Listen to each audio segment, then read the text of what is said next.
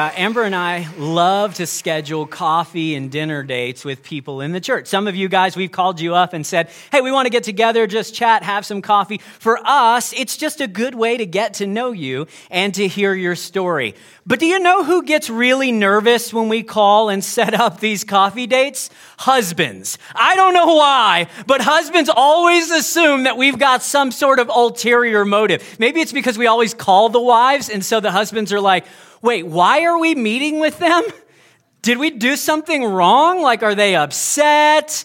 Did they look at our giving records? What's going on? We often find out that on the way to the meeting, the husbands are grilling their wives and they're like, now, what exactly did they say on the phone? Why do they want to meet with us? What am I walking into? We talk with these husbands who are nervous, you know, when we're meeting with them. We're like, so tell us how you guys met. And they, go a different direction in the conversation because, again, they assume that we're after something else. And so we're like, hey, tell us your story. How did you come to faith? And they're like, hey, Pastor, you know, I know we haven't been to church a whole lot recently. I'm very sorry about that.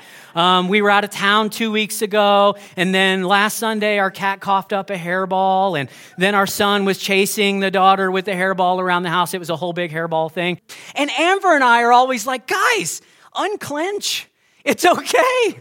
We just want to get to know you. Honestly, that's the only thing we're after. We want to hear your story. Because of all the things that we've learned in ministry, one of the best discoveries we've ever made is that everybody has a story and that every story is worth hearing.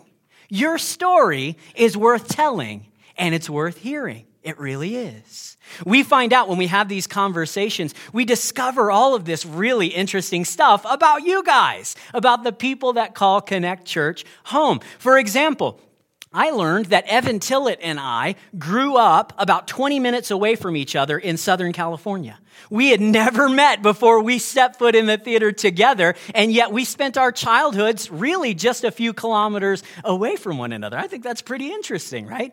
We learned that uh, Lisa Johnson has training as a sommelier. So that makes her a really interesting person to talk about wines with. She just lights up and gets really, really excited when we talk about that. Me, when I talk about wines, I'm like, hmm, that's good. I can really taste the grapes, you know? It's like drinking a glass of milk and saying, wow, I can really taste the cow. It's a stupid, stupid thing to say, but I don't know any better. And so when I hang out with somebody who has a passion and who has knowledge about wine, then it's a wonderful and very enjoyable experience. I mean, we learn these really cool things about each other. We learned that Sherry and Alan Palanca have one of the cutest love stories you could ever hope to hear in your entire life. Next time you see them, I want you guys to ask them about how they got together because it's a story that it just brings a smile to your face. Every single person has a story. And every single story is worth telling. Oftentimes it's surprising, oftentimes it's very enjoyable, but every story is worth telling and every story is worth celebrating. Have you ever considered that the people in Scripture have very fascinating stories as well? Not only the, do those of us who live here in Calgary in 2018 have interesting stories, but the people in the Bible do as well. I think we have this tendency to look at anybody who made it into the Bible and assume, oh, the only way they got in is they were a super saint or they were a mega sinner. That's, a, that's like the only way that you could ever qualify to be in the Bible, right? And because we don't think of ourselves as either super saints or mega sinners, it becomes very hard for us to hear the stories of people in Scripture and then relate to them. To see how the same things that they struggled with are the things that you and I struggle with every single day. It's a little bit harder for us. But do you know that when you dive into these stories, these characters in the Bible, you find not super sinners, not mega saints. What you find are very normal people like me and you.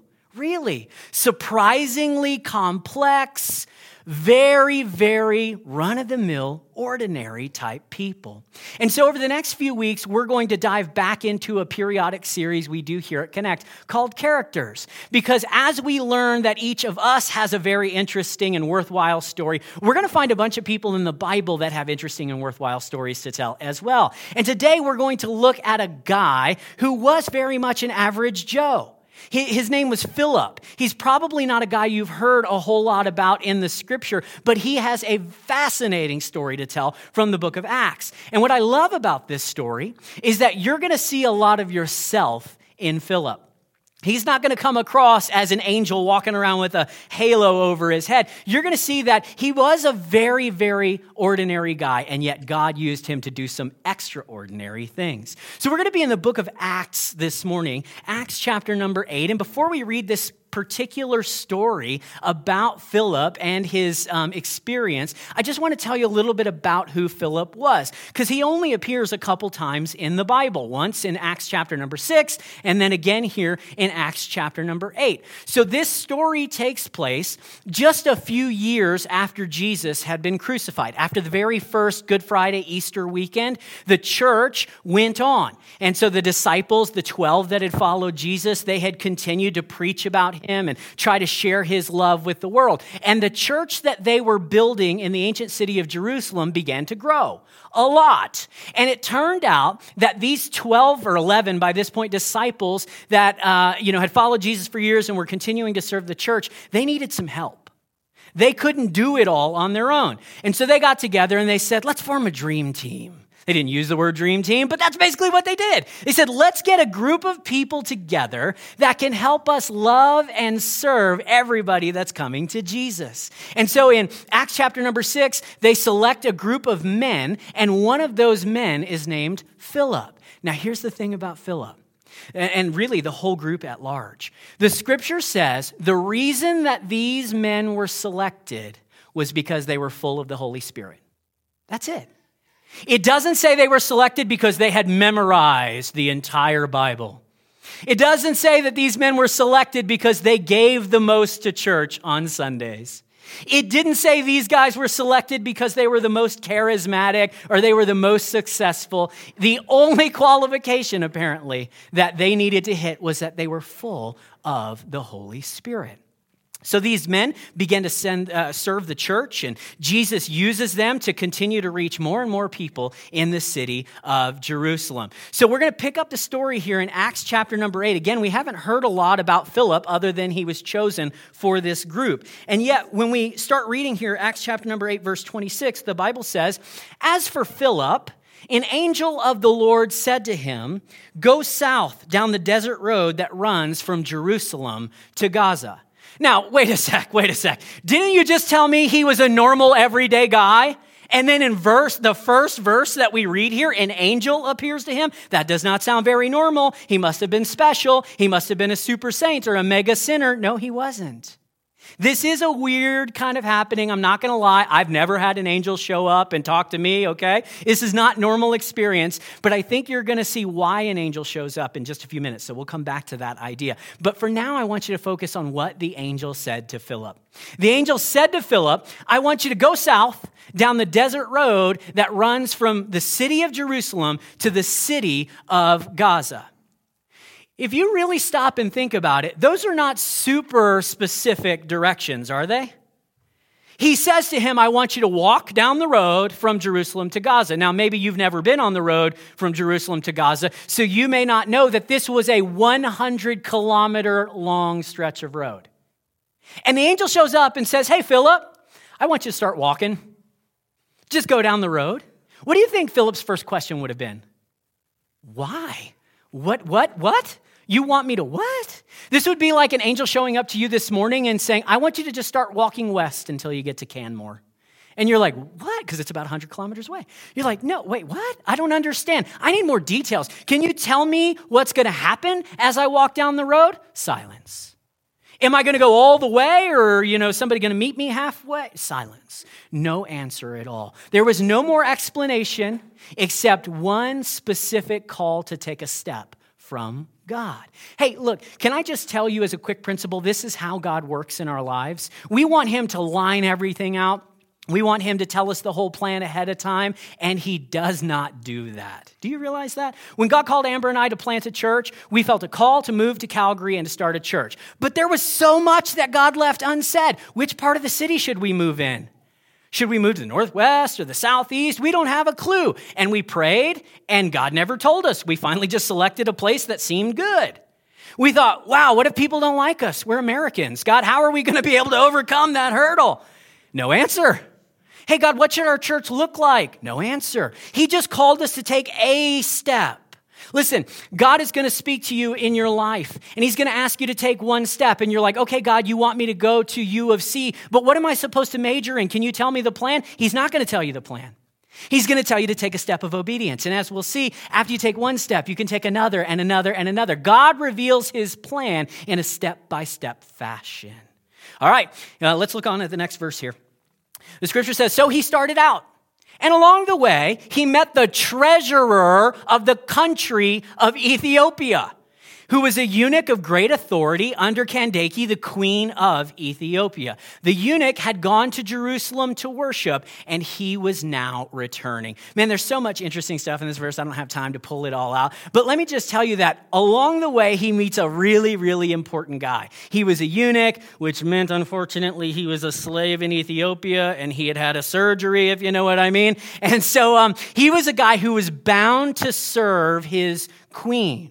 But what's really interesting is the Bible tells us although he was an African man, although he lived in another part of the world, he worshiped the God of the Old Testament. And so he had made this long journey from Africa all the way up to Israel so that he could try to worship at the temple. Now, look, um, we're not going to read the verses or anything like that, but in the Old Testament, anybody who was a eunuch was prevented from becoming a Jew. And there were reasons for it. To be honest with you, I'm not sure they were great reasons. We don't have time to unravel that. But I want you to understand this guy was actually not allowed to be fully admitted to the temple. And so we could say that, like so many people in our world, this guy was spiritual, but he wasn't religious. He wasn't allowed to be religious. He didn't fit into the church structures at the time. And that might be where you're at this morning. You might be saying, hey, look, I'm here, but I don't know why, because I don't belong in this group, all right? I, don't belong. I thought I was going to get struck by a lightning bolt the second I stepped into the theater. It didn't happen, thankfully, but you don't feel like you belong. If that's you, I hope you'll identify a bit with this Ethiopian guy. See how God deals and treats him, and see if God isn't trying to say the same things to you this morning. Listen, for those of us that are believers, this is a great reminder that people are far more interested in spiritual matters than we give them credit for. Do you realize that? People are far more interested in spiritual discussion, conversation than we give them credit for. We want to hang back and say, oh no, we could never talk about that because it's impolite and it's not PC, and I don't want to make the situation awkward or weird. And yet, we are surrounded by people who want to have conversations, they just want to have the right conversations. Okay, next verse. The scripture says um, he was seated in his carriage. He meets this Ethiopian eunuch. He sees this guy who was seated in his carriage, like literally carried along by other people. And he was reading aloud from the book of the prophet Isaiah. All right? He wanders past this guy and he's like, Whoa, I recognize that. That's Bible. He's actually reading from the Old Testament book of Isaiah. And so he kind of walks over and he starts to have a conversation. And this is so key, you guys. If you're a follower of Jesus, I want you to start following Philip's example. I want you to go about your normal day with your eyes open. I want you to look for places and people in which God is already at work, and I want you to join him there. Because there are people who want to have conversations, they just want to have the right conversations. And meanwhile, we're on the street handing out pamphlets to people that couldn't care less. We've got a bullhorn, or we're on Facebook and we're telling everybody what we think about this and that. And we are surrounded by people who just want to have an honest conversation because they have spiritual questions. They want somebody to help them understand. And so you need to look for what God is already doing around you and then join Him there. I may have told you guys recently that on Good Friday, I went to Starbucks in the morning, and the baristas were behind the counter, kid you not. All four of them were having a conversation about the difference between Good Friday and Easter, because it was Good Friday, and they knew Easter was coming up. And so these people people. It was very clear from their talk. They had no clue. They didn't go to church. They were totally wrong about everything they were saying. And so I got to say, hey, I just happened to overhear. I'm a pastor. Could I help you guys understand the difference a little bit? I didn't manufacture that. It just happened to be there. God was actually at work among them. And I got to quickly speak to the questions that they had in the moment. Listen, this happens to you all the time. You have a coworker who's talking about their struggles and you don't think anything of it. You don't see it as a God opportunity to speak love and grace and hope into that situation. Somebody in your neighborhood group says, you know, Facebook group says, I need help moving. Is there anybody that can show up this Saturday? And you see that as an inconvenience. Can I just challenge you to reframe it, change your perspective, see that as God at work in their life and an open invitation for you to do something that might make an eternal difference? Philip's just walking along, trying to be obedient, figure out what the heck God wants for him, and he senses an opportunity. In fact, the Bible says the Holy Spirit tells him in the next moment, Philip, go over and walk along beside the carriage. Now, again, I want you to notice, he doesn't say, and when you get over there, I want you to lead with this question. He doesn't do that. He doesn't say, Philip, I want you to stop the carriage so you can have a talk. He just says, go walk alongside of it. And Philip's like, okay, what's going to happen? I don't know, but I guess I'll be obedient. There's no explanation, just a nudge to get involved, to dig a little deeper, to go beyond the superficial, to maybe get to hear somebody's story. And then, as we'll see, tie their story to the big story that God is telling. So the next verse says Philip ran over and he heard the man reading from the prophet Isaiah. Philip asked, Do you understand what you are reading? All right, Philip ran over there. Why? Because, guys, you're going to have opportunities that pop up during your day, and those opportunities will not stick around forever. You're going to sense a nudge and you're going to say, Well, I'm not going to talk to him about it today, but I'll see him tomorrow at work. Will you? Do you know for sure? They might get ticked and quit. Who knows? Or somebody is just in this moment, man, they need somebody to come and speak grace and love and truth and hope to them. And you're like, nah, I don't want to make it awkward. I don't want to just, in, you know, interject myself. And if we're not careful, these really wonderful, powerful, transformative opportunities that God gives to us, they can disappear. And so Philip, when he sensed one, he ran towards it instead of running away from it. I run away from it. I was at uh, Starbucks on our trip to Vancouver the other day and this big, swole bodybuilder come in. And he sat down right at the chair across from me. We were like knee to knee. It was kind of uncomfortable. I'm serious. Everything I'm about to tell you is true. You're going to think I'm making this up, but I'm not. I got to move fast. Um, he sits down knee to knee, and he's playing on his phone. I'm playing on my phone. Just a jack dude. He's got like bleach blonde hair. It's all spiked up, you know. And so uh, he finally says to me, Hey, can you give me a hand? Are you good with phone technology stuff? And I was like, uh, yeah, I guess. What do you need? And he hands me an Android phone, which I've never touched an Android phone in my life. So I'm like, I don't know if I'm going to be able to help you. No lie, this is what happens. He says, Look, I keep getting these notifications. It's like spam messages, and I don't know how to get rid of them. And I'm like, Okay. And so I take his phone. Guys, it was straight hardcore porn stuff, okay? And I was like, Oh my gosh. Oh my. No, it wasn't that big of a deal. But like, seriously, I was like, This is weird. So I'm like, okay, I think I can figure this out, and I'm helping him out, you know, and I finally get it put away. And then I start talking to him, and he tells me this amazing story about how he had had this terrible injury. He had been a competitive bodybuilder, and he had this terrible injury, and for five years he had been essentially laid up at the house and not able to work out, and he was depressed and he was struggling. And in that moment, I felt the Holy Spirit saying to me, This is an opportunity, Dan. You need to pray for this guy. And I said, Dude, I wish you all the best and I walked away. Look, I don't get this right either. I'm not gonna, you're not gonna, we're not gonna step into every moment and, and we're gonna sense a nudge and we're just gonna jump right in and all of a sudden, you know, people are gonna get saved and the whole continent is gonna be transformed. That sort of stuff doesn't always happen, but man, I thought, what if I prayed for that guy? I wonder what would have happened. So I went back to Starbucks the next day. And I sat down in the same chair at the same time, and sure enough, homeboy came walking in again. And he was like, Oh, you're back. And I was like, Yeah, how's your phone situation? And he's like, It's been good, man. Thank you. And I'm like, Cool, cool, cool. So he sat down. We had a deeper conversation. and I prayed for him before we left. Now listen, don't I'm not celebrating me. I screwed up, okay? This was like remedial prayer, okay?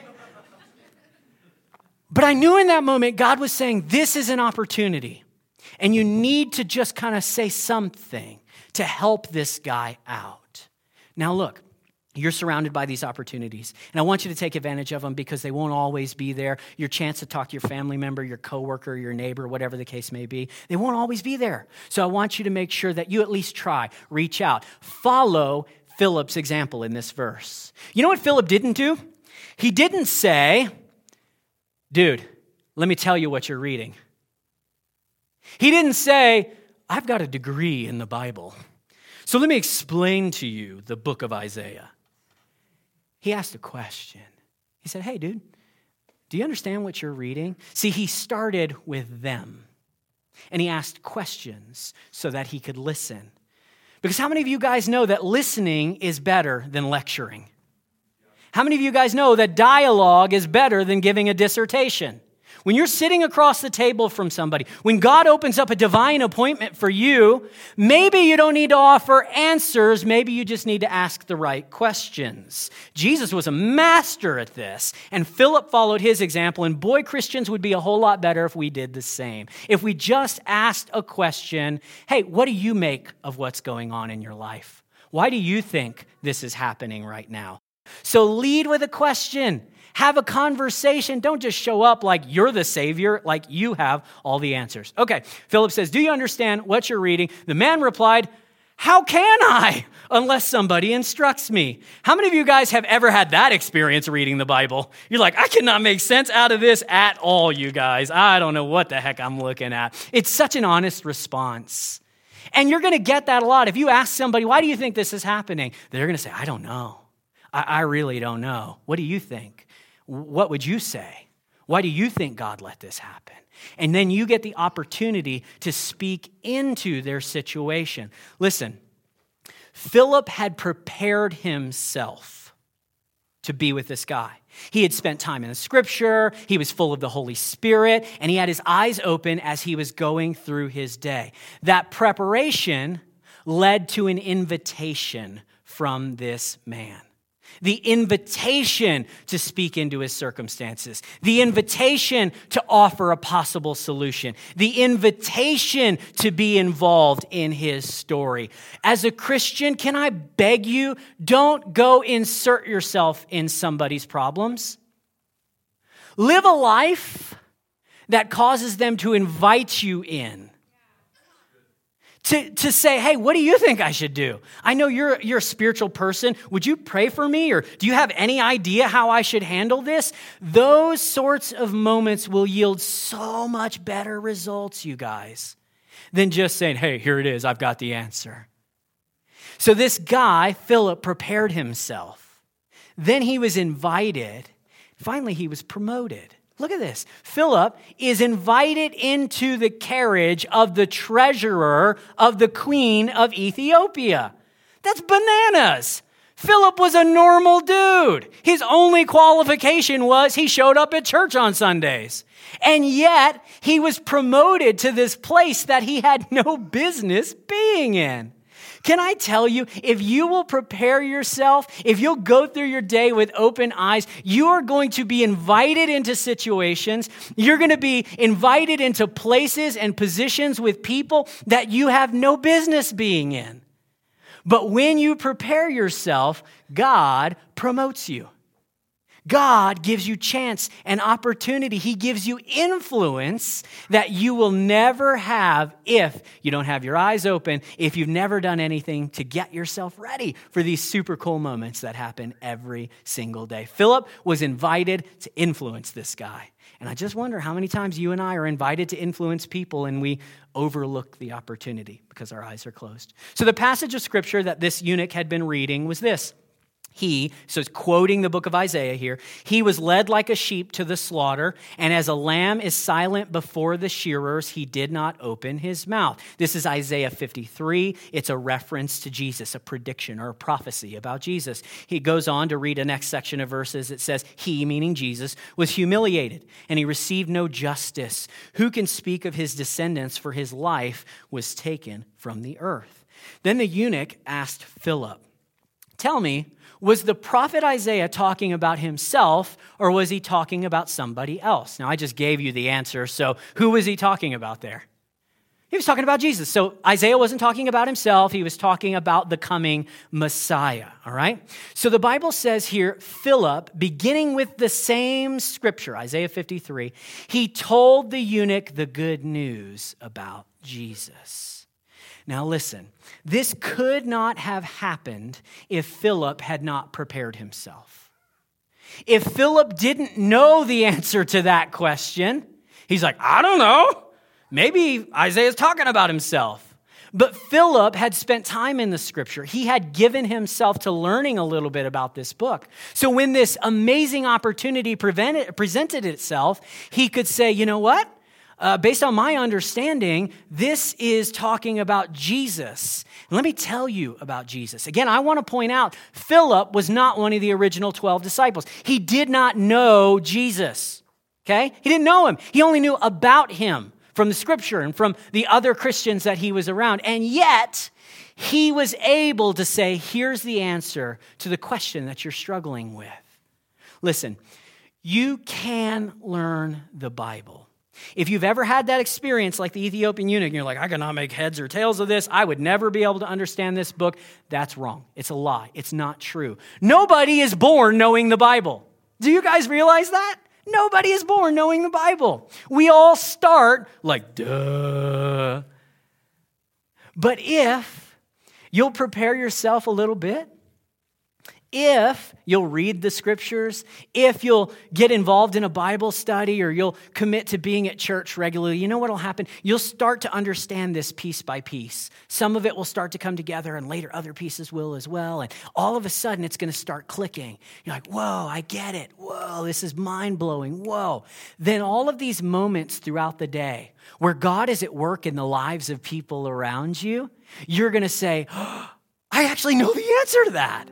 Or at least I can give you what the scripture says about that because you have actually prepared yourself for these wonderful opportunities that God gives you on a daily basis. This is why it's so important that you get involved into a connect group when they start this next summer, I know it's summer and it's busy and you've got plans and people, I don't know if you want to meet up with them after church or throughout the I understand all of that.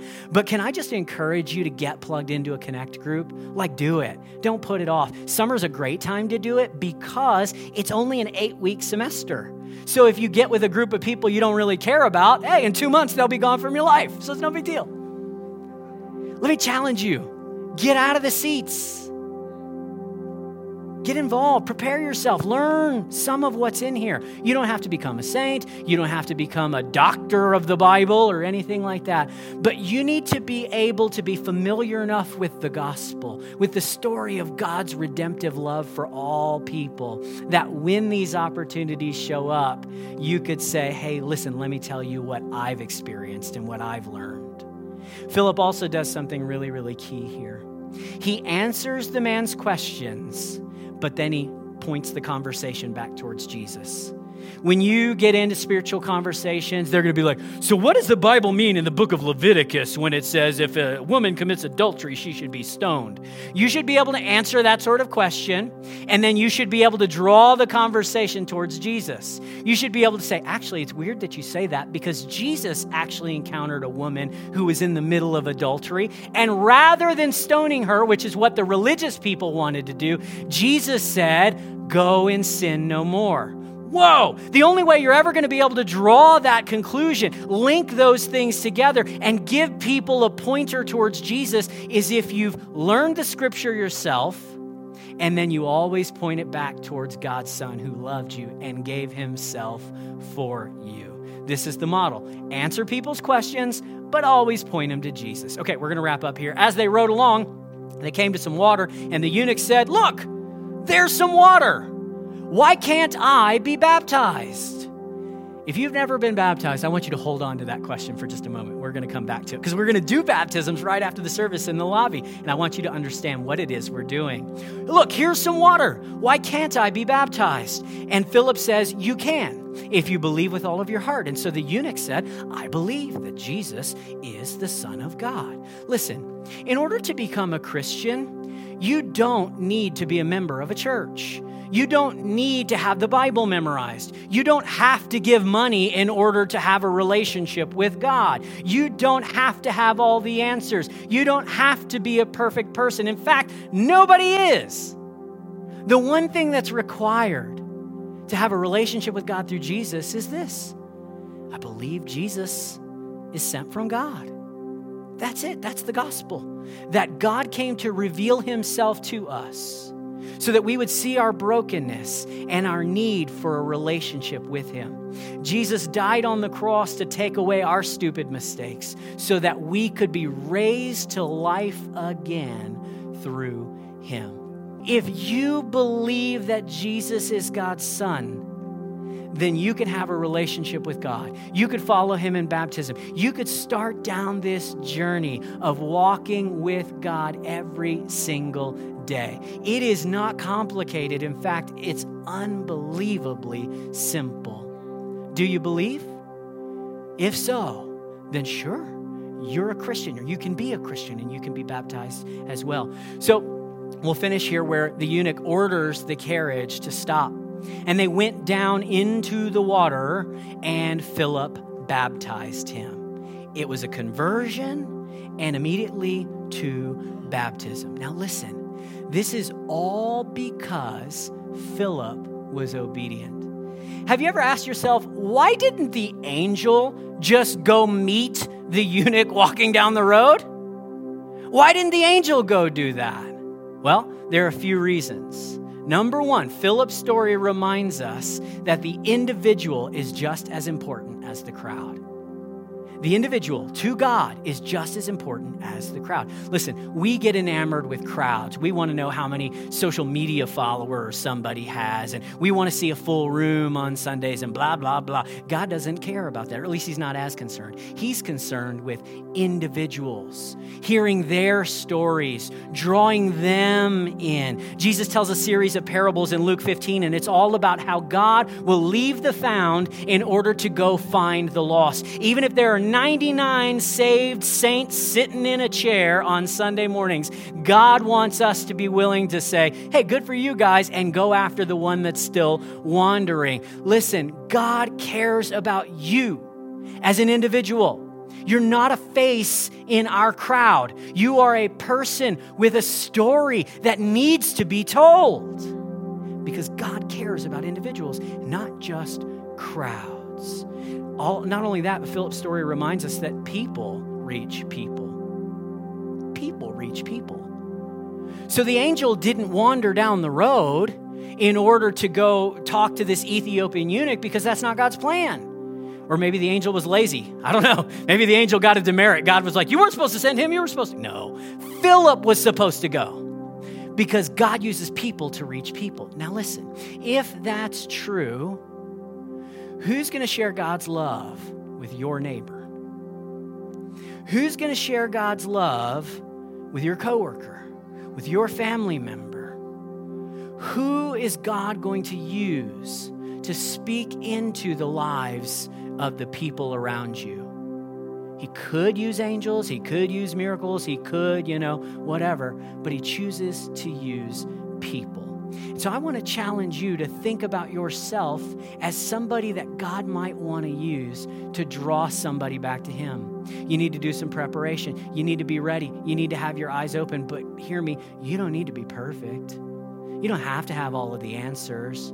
If you'll just take one step, man, God will meet you there and He'll do incredible things. The last thing Philip's story reminds us of is that the church must gather well and scatter well. I love our Sundays, you guys. They're so great. Our worship team's wonderful. Our coffee team brews up the best beans in, in the city. I mean, like, I love Sundays.